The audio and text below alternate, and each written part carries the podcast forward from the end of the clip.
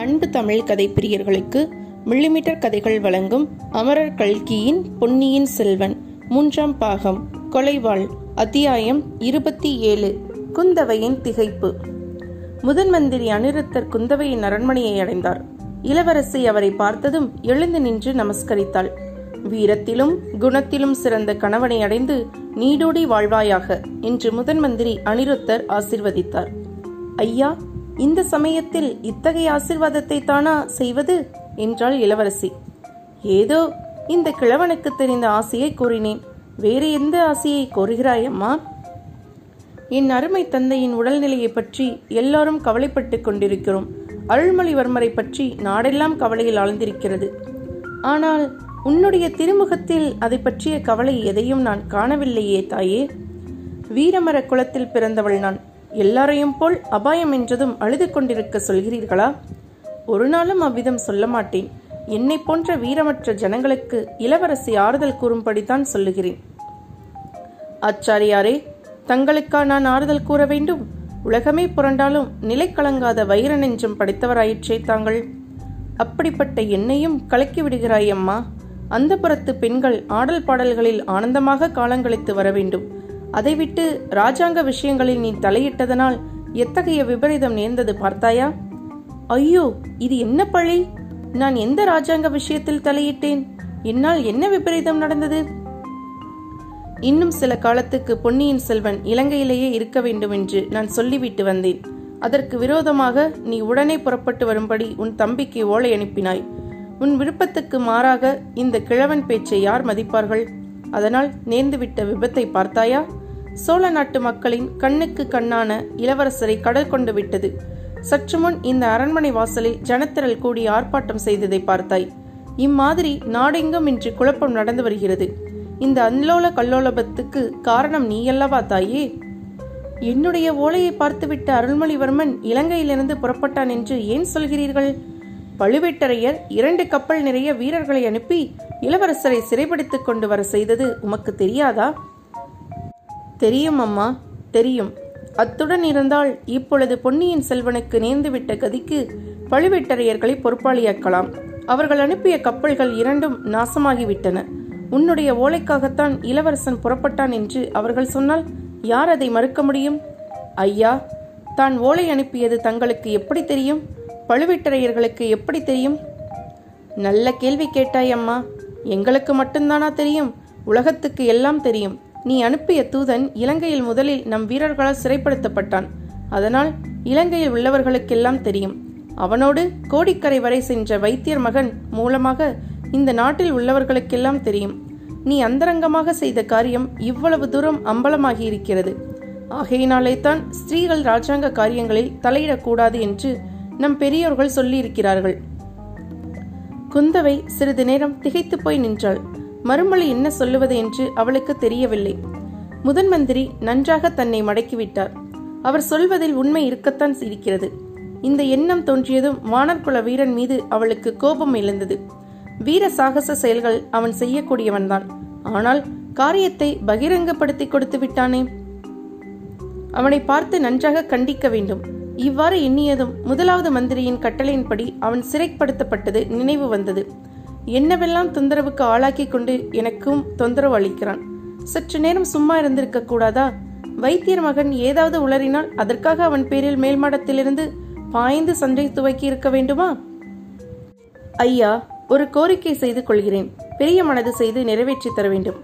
தேவி கட்டளையிடு இந்த ராஜ்யத்தில் உன்னுடைய வார்த்தைக்கு மறுவார்த்தை ஏது? தாங்கள் அரண்மனை வாசலுக்கு வரும் சமயத்தில் இரண்டு பேர் சண்டை போட்டுக் கொண்டிருந்தார்கள். அவர்களை சிறைப்படுத்த தாங்கள் கட்டளையிட்டீர்கள். அவர்கள் செய்தது பெருங்குற்றம். அரண்மனையில் மகாராணியின் கண்முன்னால் அவர்கள் சண்டை தொடங்கியது பெரும் பிசகு. அதுவும் எப்பேற்பட்ட சமயத்தில் பெரும் ஜனக்கூட்டம் கொதிப்புடன் இருந்த நேரத்தில். காரணம் தெரியாத ஜனங்கள் தாங்களும் சண்டையில் கலந்து கொண்டிருந்தால் எத்தகைய விபத்து நேர்ந்திருக்கும்?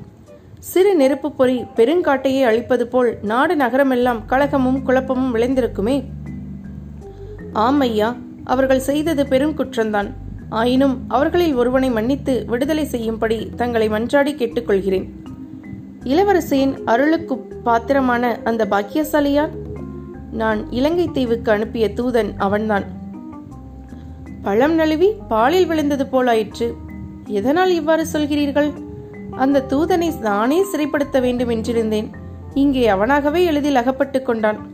எதற்காக? என்ன குற்றத்திற்காக? தாயே அவன் பேரில் பயங்கரமான குற்றம் சாட்டப்பட்டிருக்கிறது. அது என்ன?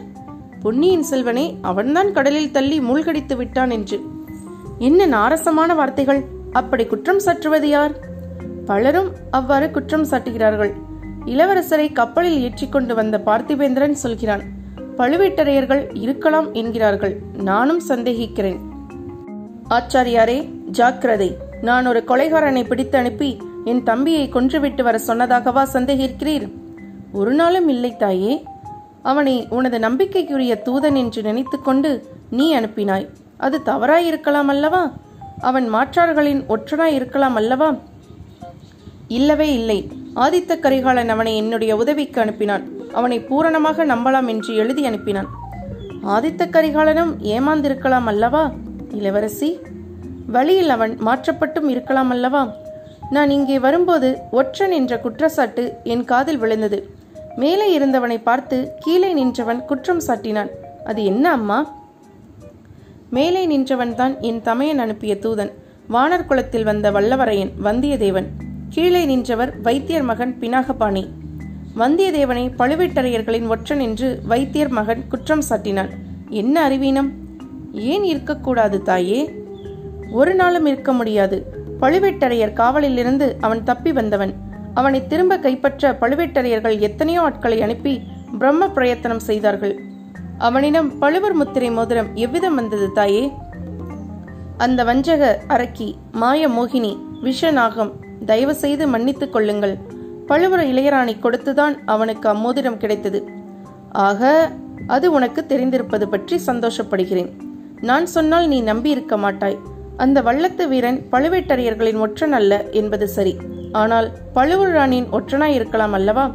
அது எப்படி முடியும்? எப்படி முடியும் என்று சொல்கிறேன். வந்தியத்தேவன் நீ இலங்கைக்கு அனுப்பிய அந்தரக தூதன். தஞ்சை கோட்டைக்கு வழியில் பழுவூர் ராணியை பல்லக்கில் சந்தித்தான். அப்போது முத்திரை மோதிரத்தை பெற்றுக்கொண்டான் பிறகு கோட்டைக்குள் பழுவூர் அரண்மனையின் அந்தப்புறத்தில் அவளை சந்தித்தான். அவனை பழுவூர் இளையராணி பொக்கிஷ நிலவரையில் ஒளித்து வைத்திருந்து வெளியே அனுப்பினாள். உன்னிடம் ஓலை கொண்டு வரப் போகிறான் என்று அவளுக்கு தெரியும். இலங்கையிலிருந்து அவன் திரும்பி வரும்போது அரிச்சந்திர நதிக்கரையில் பாழடைந்த பாண்டியன் அரண்மனையில் நள்ளிரவில் அவர்கள் இருவரும் சந்தித்து பேசினார்கள். அதற்கு பிறகும் பழுவூர் முத்திரை மோதிரம் வந்தியத்தேவனிடம் இருக்கிறது. இதையெல்லாம் பற்றி நீ என்ன நினைக்கிறாய் அம்மா? உன் தூதனிடம் இன்னமும் பரிபூரண நம்பிக்கை வைத்திருக்கிறாயா? குந்தவையின் உள்ளம் இப்போது உண்மையாகவே குழப்பத்தில் ஆழ்ந்தது. இத்துடன் அத்தியாயம் இருபத்தி ஏழு முடிவுற்றது. மீண்டும் அத்தியாயம் இருபத்தி எட்டில் சந்திப்போம். இந்த பதிவு உங்களுக்கு பிடிச்சிருந்ததுன்னா லைக் பண்ணுங்க கமெண்ட் பண்ணுங்க ஷேர் பண்ணுங்க. மறக்காம நம்ம மில்லிமீட்டர் கதைகள் சேனலை சப்ஸ்கிரைப் பண்ணுங்க. நன்றி.